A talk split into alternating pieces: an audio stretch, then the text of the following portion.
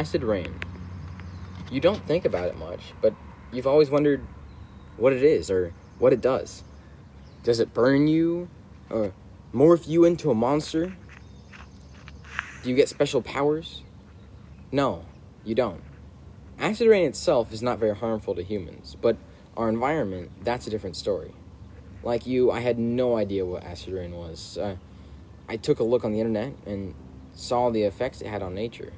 This got me interested in the topic, and now I can tell you more.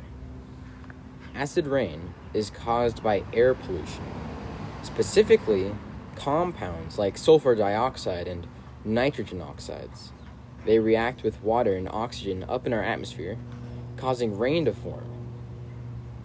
Now, how does acid rain affect our environment? What happens to our aquatic life? How damaged do our trees get? Is vegetation dying? Well, I'll tell you. Acid rain is harming fish. Many fish are sensitive to the acidity of their environment, and most species cannot survive in water that has a pH level below 4.5. Acid rain may not kill the fish immediately, but tends to cause chronic stress. This leads to the animal being smaller and having weird behavior, like losing proper respiration through gills and eating less. Rain is harming forested areas too. It damages the bark and weakens the tree. But on a more long term scale, it contaminates the soil and kills nutrients. It will also activate toxic minerals such as aluminum.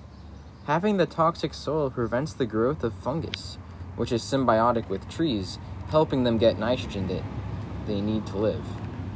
This has been seen in places like the Jizera Mountains in the Czech Republic, where all the trees are dead and look like needles.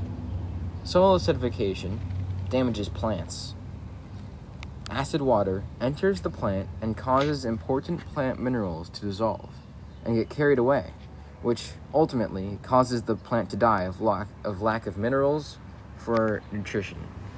In major cases, which are more extreme, the same process of damage occurs in the, as in the minor cases, which is removal of essential minerals, but at a much quicker rate.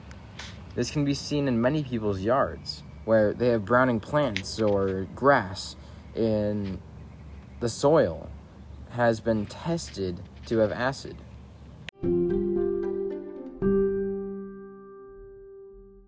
Acid rain has destroyed our environment and will continue to.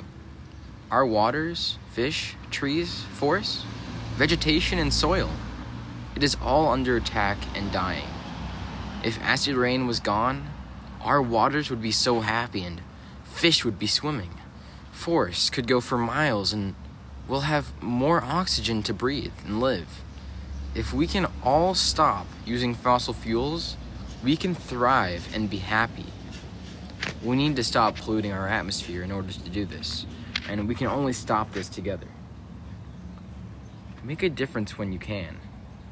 Breathe the air when you want.